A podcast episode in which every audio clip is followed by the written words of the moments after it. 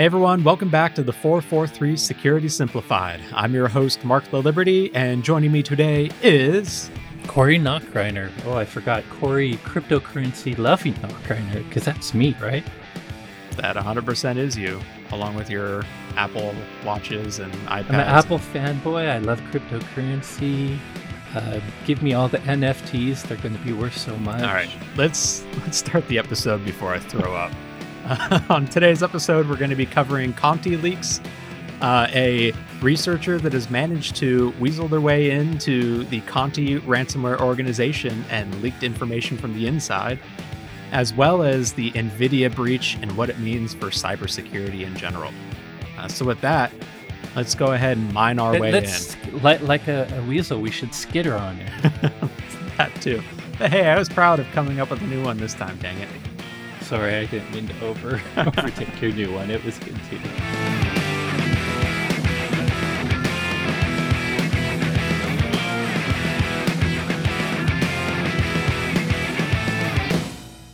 So let's start this week with a pretty big news story in the cybersecurity world.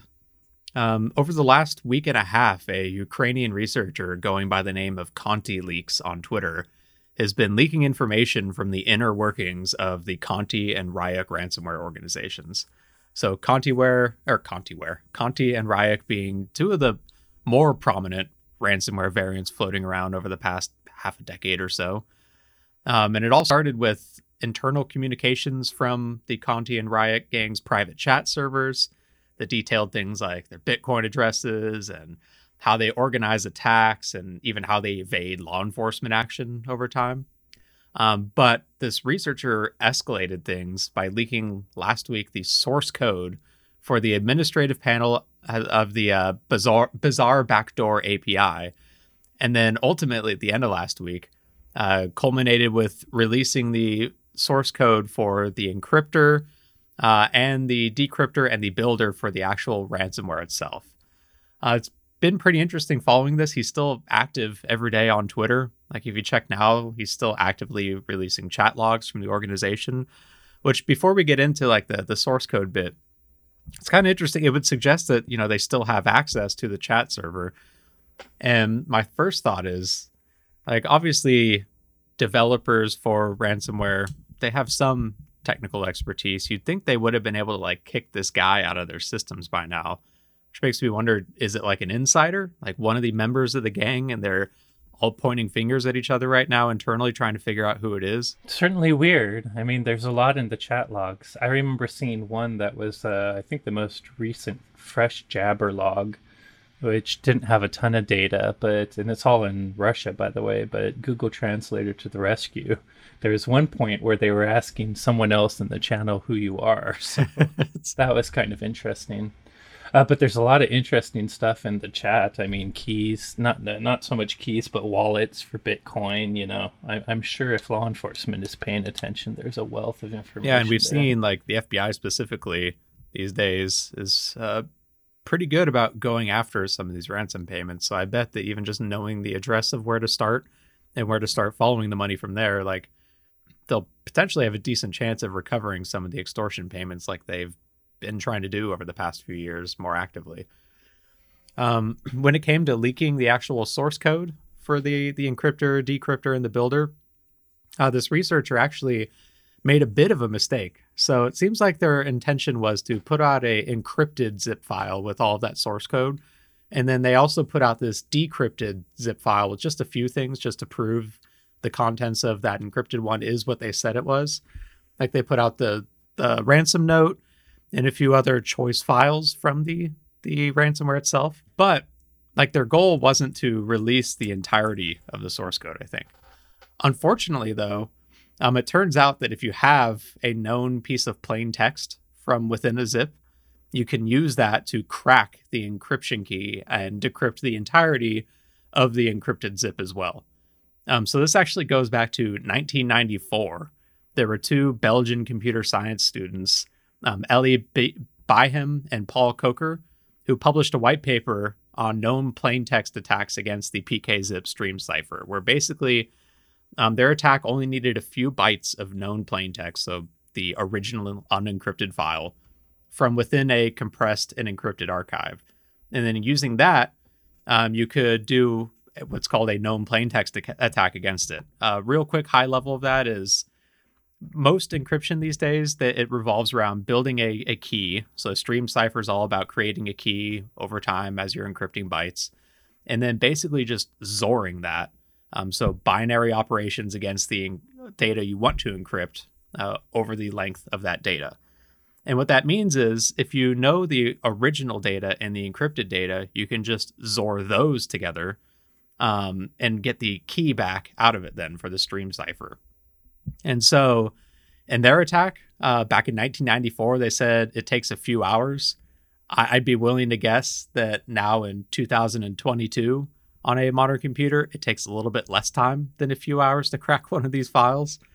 Um, so other researchers were quick to find that using some open source tools like bkcrack, which stands for Biham Kocher Crack, on GitHub, uh, you could plug in that uh, plain text file of the the ransom note from the unencrypted zip, and then basically use that to decrypt the entire encrypted source code directory. So uh, it was only a matter of time, a quick time for them, uh, basically all of the source code to become available for the the ransomware. Yeah, and one of our researchers did it relatively quickly using, by the way, Wade Hickey, not not the person that originally found these long ago, but uh, did a Medium post basically showing exactly how to do this with the leak Conti files. Yeah. So I guess that poses the question now, like, what is the risk of this ransomware source code being public now? Like, we saw with Mirai, as soon as the author of that intentionally released their source code, like Mirai was a very, it was a it, like a, a basic but still powerful botnet for IoT devices. And it didn't take long for folks to take that and basically use it as a framework to add on a whole bunch of other exploit kits and other uh, attack opportunities to it to make it an even more powerful botnet. Like, is there a risk now with Conti source code being out there that we're going to get some super ransomware in the near future? absolutely. I, I, would say I would start with the positive. It's actually good for the research community to have the source out, especially of the command and control channel on the back end. You know, before this, the back end part of it was pretty you know that wasn't the attacker's control. So even if you got the ransomware binary which you could reverse not quite the same as source code you could at least understand the ransomware but the backend source is, is great for researchers. So i will start by saying there's positive benefit to the source being out. Uh, researchers and security vendors can look at it and maybe try to add protections.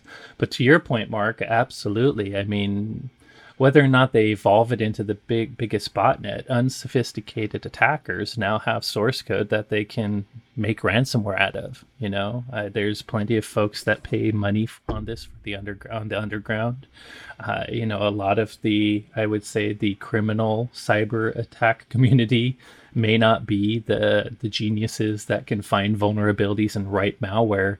Rather they they buy it. And so once you have source code leak everyone and their brother is going to start grabbing it and, and adjusting it and have something to start with. So i'm sure this will start the the long history of conti variants you know not quite conti but new versions of ransomware that are all based on this source leak like every other botnet or ransomware source leak in existence. Once those happen, variants start popping out. Yeah, not even just like, you know, random one off hackers, but I'm willing to bet we're going to see some more ransomware as a service variants that directly take this now framework to build on and potentially create even more powerful ransomware variants, or at least more difficult to detect ones, and then turn around and sell that to even lower skilled hackers. So, yeah, I definitely concern. Like, what do you think the impact is though to Conti's operations? Like, I guess leaking all of the source code, it's not like, oh my god, we killed them, but it potentially does make it more easy to detect at least their variant of their own ransomware now, right? Like, you'd have to think that by knowing the source code and how it's built, you could potentially make better behavioral detections or signatures even for it. I bet they're going through a pretty big OPSEC exercise right now. I mean, the just the Jabber leaks alone has everyone in the world, including authorities, looking at them. Uh, I I don't think you you mentioned this all started with them making uh, their Conti is Russian based cyber criminals as far as the community knows and early on they made a kind of a statement against ukraine supporting russia and that's why i think this ukrainian hacker went after them So I, I, have a feeling they're they're I guess the virtual version of On the Run. If I were them, I would be closing down all my my Conti servers and trying to set up new infrastructure. So I'm, i bet they'll be quiet for a while. Are they gone? Probably not. Uh, you know, but uh, they probably will be in hiding for a little bit as they rebuild. Yeah, that totally makes sense. Like I bet they're I mean, even as you saw said, evident from the latest chat logs, they're trying to hunt down this guy and figure out who exactly is leaking all of their communications. So that that should at least tie them up for a little bit. Um, like but, you, although I guess the last update on uh, at Wiki or at Conti Leaks was March second, but it's it's kind of weird they're still using Jabber. I wonder how long that will last. But at least maybe we, as uh, the defenders, get a little bit of a reprieve now from this specific ransomware variant for a bit of time. Take a deep breath before the next wave hits, I guess. Uh, so, moving on now. Uh, last week, NVIDIA, uh, makers of the very difficult to get GPUs, uh, suffered what appears to be a substantial cyber attack after a data extortion group known as Lapsus, with a dollar sign on the end because that makes it cooler, uh, claimed to have stolen one terabyte of data from the manufacturer. Um, so the group started with a leak of around 20 gigabytes of data, including password hashes for all NVIDIA employees. Uh, they claim to have been in NVIDIA systems for about a week and quickly elevating to admin on a lot of systems internally uh, and basically, for the last few weeks or so, they've been making extortion demands for NVIDIA, uh, with one of them being ordering them to publish an update to all of their recently released graphics cards to remove the light hash rate or LHR limitation that throttles their cryptocurrency mining potential. Um, and if they don't, they're going to publish all of the schematics, driver, and firmware data that they have. Which, pausing there for a second, uh, for those that aren't aware, um, graphics cards like the ones made by NVIDIA and also their competitor AMD are what's what are typically used to mine uh, what's called proof of work based cryptocurrencies. Uh, Bitcoin's technically proof of work, but these days you need uh, basically dedicated hardware to be able to do any mining on that. Ethereum, though, is very very much still mineable using graphics cards, and Ethereum variants are as well. Um, and because of the the boom in cryptocurrency mining uh, and just cryptocurrency popularity in general over the past few years, it's actually been really dang hard to get your hands on a graphics card for just normal, you know, video game or other graphics intensive processing usage, um, because all of these cryptocurrency miners are buying them up. Them up. So in response to that, Nvidia actually intentionally hamstrung their graphics card's abilities to mine cryptocurrency with this LHR light hash rate limitation. And miners around the world have been trying to find ways around it, uh, even modifying and installing custom firmware on these. That's a bit of a risky endeavor if you aren't intimately familiar with the firmware on them, because you could potentially wind up with a bricked $600 graphics card. Um, so the threat of releasing all of the driver and firmware source code and information and schematics is a pretty real threat to NVIDIA, I'd say, because it could allow these uh, miners then to go create and develop tools to get around that. Um, in fact, Lapsus themselves are now selling a LHR bypass tool for the cool $1 million price tag, uh, claiming they can disable this throttling without having to flash anything on the GPU. Uh, so NVIDIA uh, put out a statement claiming or confirming the breach uh, they iterated that there's no evidence of ransomware and that they don't actually expect any disruption to their normal business opportun- uh, operations. Um, so, first off, though, like, like what could uh, an attacker do with source code to a graphics card? Like, so getting around LHR is one thing. I guess if you're a cryptocurrency mining enthusiast, that might be beneficial to you. Is there any risk of like a rootkit on a GPU?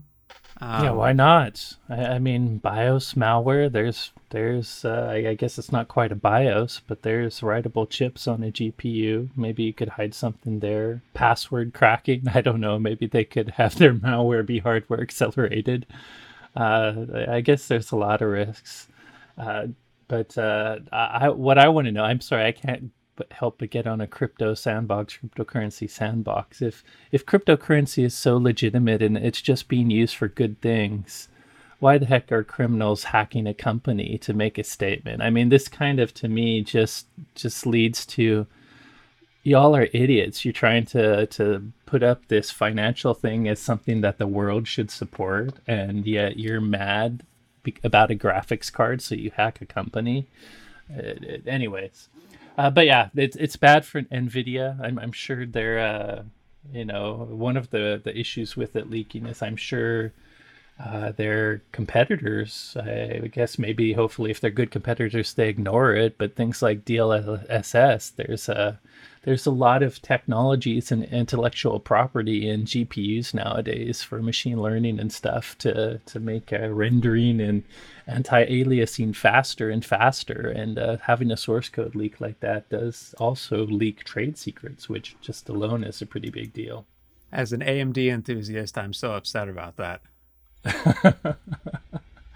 I wanted to be an AMD enthusiast, but they don't have DLSS yeah. or or good ray tracing. Maybe yet. they will soon, though. Uh, that's that's kind of the point. uh, may be fickle. They're cheaper. If they do as well, I'd, I'd move in a second. Source code and like emails aren't the only thing that got leaked, though. It looks like their code signing certificate at NVIDIA got leaked as well. Uh, and this is more than just like a so code signing certificates come in a few different forms. There's like a pretty basic one that literally anyone can go get for like a hundred bucks that allows you to just sign your applications that you distribute. Um, but there's even more powerful ones uh, specifically for driver signing as well. Like Microsoft requires extended validation certificates for drivers that get installed. And that is the type of certificate that got leaked as a part of this as well. Um, which means that malware authors can, and as we actually found out today, have been using some of these code signing certificates to sign their malware. Now, they well, are they're ex- too. Uh, they are expired. to it. Never mind. And so, if your uh, endpoint protection is doing any checks on expired certificates, it should throw a giant red flag. Um, but researchers have found that that doesn't appear to be the case across the entirety of endpoints these days. And so, uh, some of these malware variants are having some success at getting around protections. Yeah, I, I, hear it's bypassing Windows Defender at least, despite the expiration, because uh, they are still usable even with that expiration. Yeah, it's like a special setting in Defender to check certificate expiration, which kind of blows my mind. Isn't the whole point of a certificate that you know you need to be able to trust it and trust the chain of trust? And the whole point of an expiration is to make sure you intentionally break that chain of trust so you can get a new one, kind of thing. But, anyways, interesting seeing that actually work. Yeah, and breaking news, I don't think we'll c- cover it in detail, but Lap- Lapsus, the ones that were did this Nvidia story, apparently also breached Samsung. Oh. Uh, so far, they say there's no personal data that's been stolen, but uh, apparently Lapsus has done a, a, public dump of 190 gigabytes of Samsung internal development data online. So uh, maybe all of our sure hard drives we'll can get that. a little bit faster now with these trade secrets spilled. Yeah, it'd be interesting to hear exactly why Lapsus was targeting them. It's sounding like like based off of their communications as a part of the Nvidia one, like they didn't come off as a we are cryptocurrency miners hacking this company. It came off more as we hacked this company and oh hey, let's throw a bone into the cryptocurrency miners out there and demand that they disable this LHR thing because we've already pwned them. I mean, it's it's tough for me to guess what the morals are for an immoral organization like this going and hacking companies, but man, I wonder what they're trying to get out of Samsung because it's, it's so far they haven't like demanded like extortion payments, I guess, from the bulk of these. It's been just a bunch of yeah, leaks. To... Both of these claim they're not ransomware. It sounds more like a traditional compromise. Uh, for the Samsung one, besides torrent I mentioned, uh, there there's a telecom a Telegram channel that uh, apparently some of the sources, including device security, biometric security algorithms that Samsung laptops use, bootloaders, uh, the Knox authentication code. If I think if you know much about Samsung Mobile, Knox is their kind of their security component. So we'll be interesting and to see how that one develops. Those could be potentially very useful for attack Attackers. authors. Absolutely maybe we'll have to do a an update later on on exactly what comes out of this because if people are already using stolen certificates from the Nvidia breach, this Samsung one's going to become a pretty big deal potentially. Um, but what about like just practical tips? So it turned like the attackers claim to have been on Nvidia's network for at least a week, and that's pretty much par for the course these days. We're seeing with threat actors. Uh, that, yeah, a week is even Yeah. little. Sometimes it's ninety plus days, multiple months. Yeah, it's not the the one and done, you know, oops, you click the executable and now the ransomware is installed. Like they will sit there and scope out your network to figure out the most critical resources first and then go after those specifically. And so like what are some some things that just a, a general organization can do to defend against that style of attack? Well, we know nothing about root cause, but I would always throw out MFA. You know, I don't know it, but I strongly suspect credentials could be in part of both of these attacks. So MFA always helps. It adds additional, you know, protection, some other hoops for these bad guys to jump over. But to your your more your your question, living on the network. I think you and I, Mark, have talked a lot about prevention. Sure, is a big part of security. Yeah, you, you probably should spend a little more on prevention because it's best not to have a compromise in the first place. But we all know total prevention is, I would even say, impossible. You know, you're never going to prevent every single thing. Uh, there could be an insider or USB key. There's always something that could allow a bad guy in. So you also need to spend some of your security budget on detection and response. That could be EDR software, endpoint detection and response, that helps you find malware that's already on endpoints that might be doing lateral movements. You know, EDR doesn't look for malware in the way preventative stuff does. It's looking for more indicators of things like lateral movements or running new processes or doing unusual scripts on a computer. So have that. I think uh, one thing our team talks a lot about is is security and incident and event management. Having something that takes all your security logs, puts them together, and helps to rise up and correlate different events. You know, anyone that's on a security team has incident handlers. You, we all get tons of alerts from different systems. It, it's great to aggregate those all in one place, and more importantly, have things that can alert on them, especially if they can correlate things to, to rise up the stuff that's important. So those are two things I could think of. I'm sure you have a few more yourself, Mark. Yeah, and like some of the things that you can look at are like even just looking at traffic volumes can do a lot. Like especially in a case like this where they're li- literally stealing terabytes of data. Like uh, this is where like tools like a SIEM platform can come in and identify this anomalous traffic where if like you know on my day-to-day basis i'm doing maybe a couple megabytes or a couple hundred megabytes or gigabytes of downloads and suddenly there's a giant traffic spike from this one server like that's a giant big red flag. And then you can use some of that correlation activity in order to figure out exactly what's going on so yeah, some of these visibility tools are really important for any organization to catch these threats. And then it does just basically boil down to, you know, I I hate throwing out the, the the Gartner buzzwords, but like zero trust is a big part of this. And, you know, for as much fun as we poke at it for being a buzzword, like it still just boils down to principle of least privileged. So only allowing the access that you absolutely need to allow someone in order to accomplish their job and restricting it with technical controls otherwise. Don't If you if you apply it, it internally, it becomes really powerful. Yeah, like like you said, we joke about it, but if Mark and Corey can only do work related things when they're logged into their trusted company, the second we transfer a terabyte of information super late at night, it, gives another opportunity to throw a red flag. So I'm with you. Zero trust, you know, as when we're talking about living in your network for a, a week, it's all about lateral movement. And that's where zero trust helps. You know, if you have a flat network where every user has full access to any IP on the network, that's not zero trust, and that makes lateral movement a breeze. Uh, whereas if you have zero trust, even when a, a bad guy is inside, they're past your your hard and crunchy Tootsie Pop exterior. They won't find a soft center. It's not a Tootsie Pop anymore. It's a jawbreaker. there is really no reason that your accounting team should have network level access to your source code repository is the example i tend to give. Like yes it's probably and hopefully protected with authentication but like why even allow that network connection in the first place when it means that a threat actor that has compromised one of your accountant's workstations can just turn around and then like try and exploit a vulnerability on that source code repository, for example. That's basically like the crux or even, or even pass the hash or, or key moving, right? So sure, it, we always talk about it does at least have authentication, but it's Windows authentication where pass the hash has worked.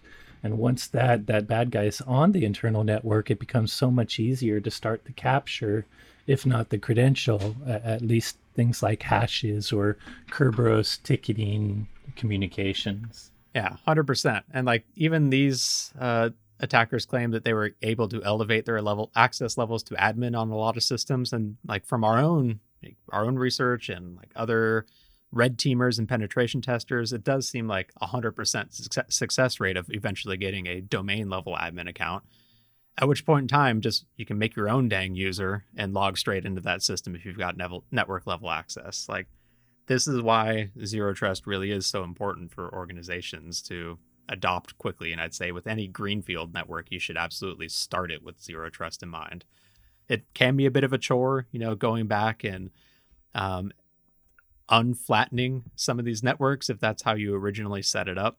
But this is another one that directly pays back in dividends in terms of security protections once you've uh, set up that deny by default access and then you know enacted like you said strong mfa strong identity um, services and then using that just to allow access to some of these systems so i do think zero trust is absolutely the future i feel like it was also the past we just didn't have a pretty name for it and so people didn't actually adopt it uh, but hopefully now Yeah, maybe there maybe there is a benefit of buzzwords. If it Yeah. means people adopt it, I'm all in. same I, i'm with it too uh, unfortunately you know hindsight's 2020 for nvidia and we have no idea exactly how they they got in yet. Um, based off how uh, how much how many leaks this organ lapsus has done like i'm willing to bet at some point they'll say how they they got in but i guess time will tell. And in the meantime I, we all just need to make sure we do a better job of uh, setting up controls to catch threat actor activity i suppose now time to go find a new graphics card i guess Don't tell me that. I'm still looking for a 3080 Ti. good luck maybe they can leak one of those Hey everyone, thanks again for listening. As always, if you enjoyed today's episode, don't forget to rate, review, and subscribe. If you have any questions on today's topics or suggestions for future episode topics, you can reach out to us on Twitter. I'm at XORRO underscore, Corey is at SecAdept, and the both of us are at hashtag the 443 podcast. Thanks again for listening, and you will hear from us next week.